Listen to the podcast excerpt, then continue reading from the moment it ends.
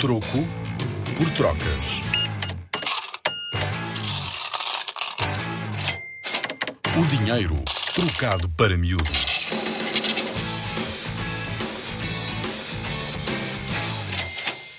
Sabes a diferença entre um cartão de crédito e um cartão de débito?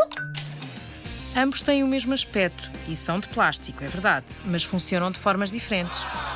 Um cartão de crédito permite fazer o pagamento mais tarde, ou seja, quando pagamos com este cartão, não estamos a pagar logo.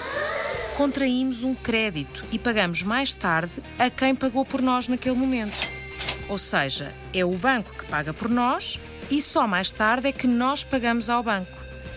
Já o cartão de débito é como se estivéssemos a pagar com moedas e notas.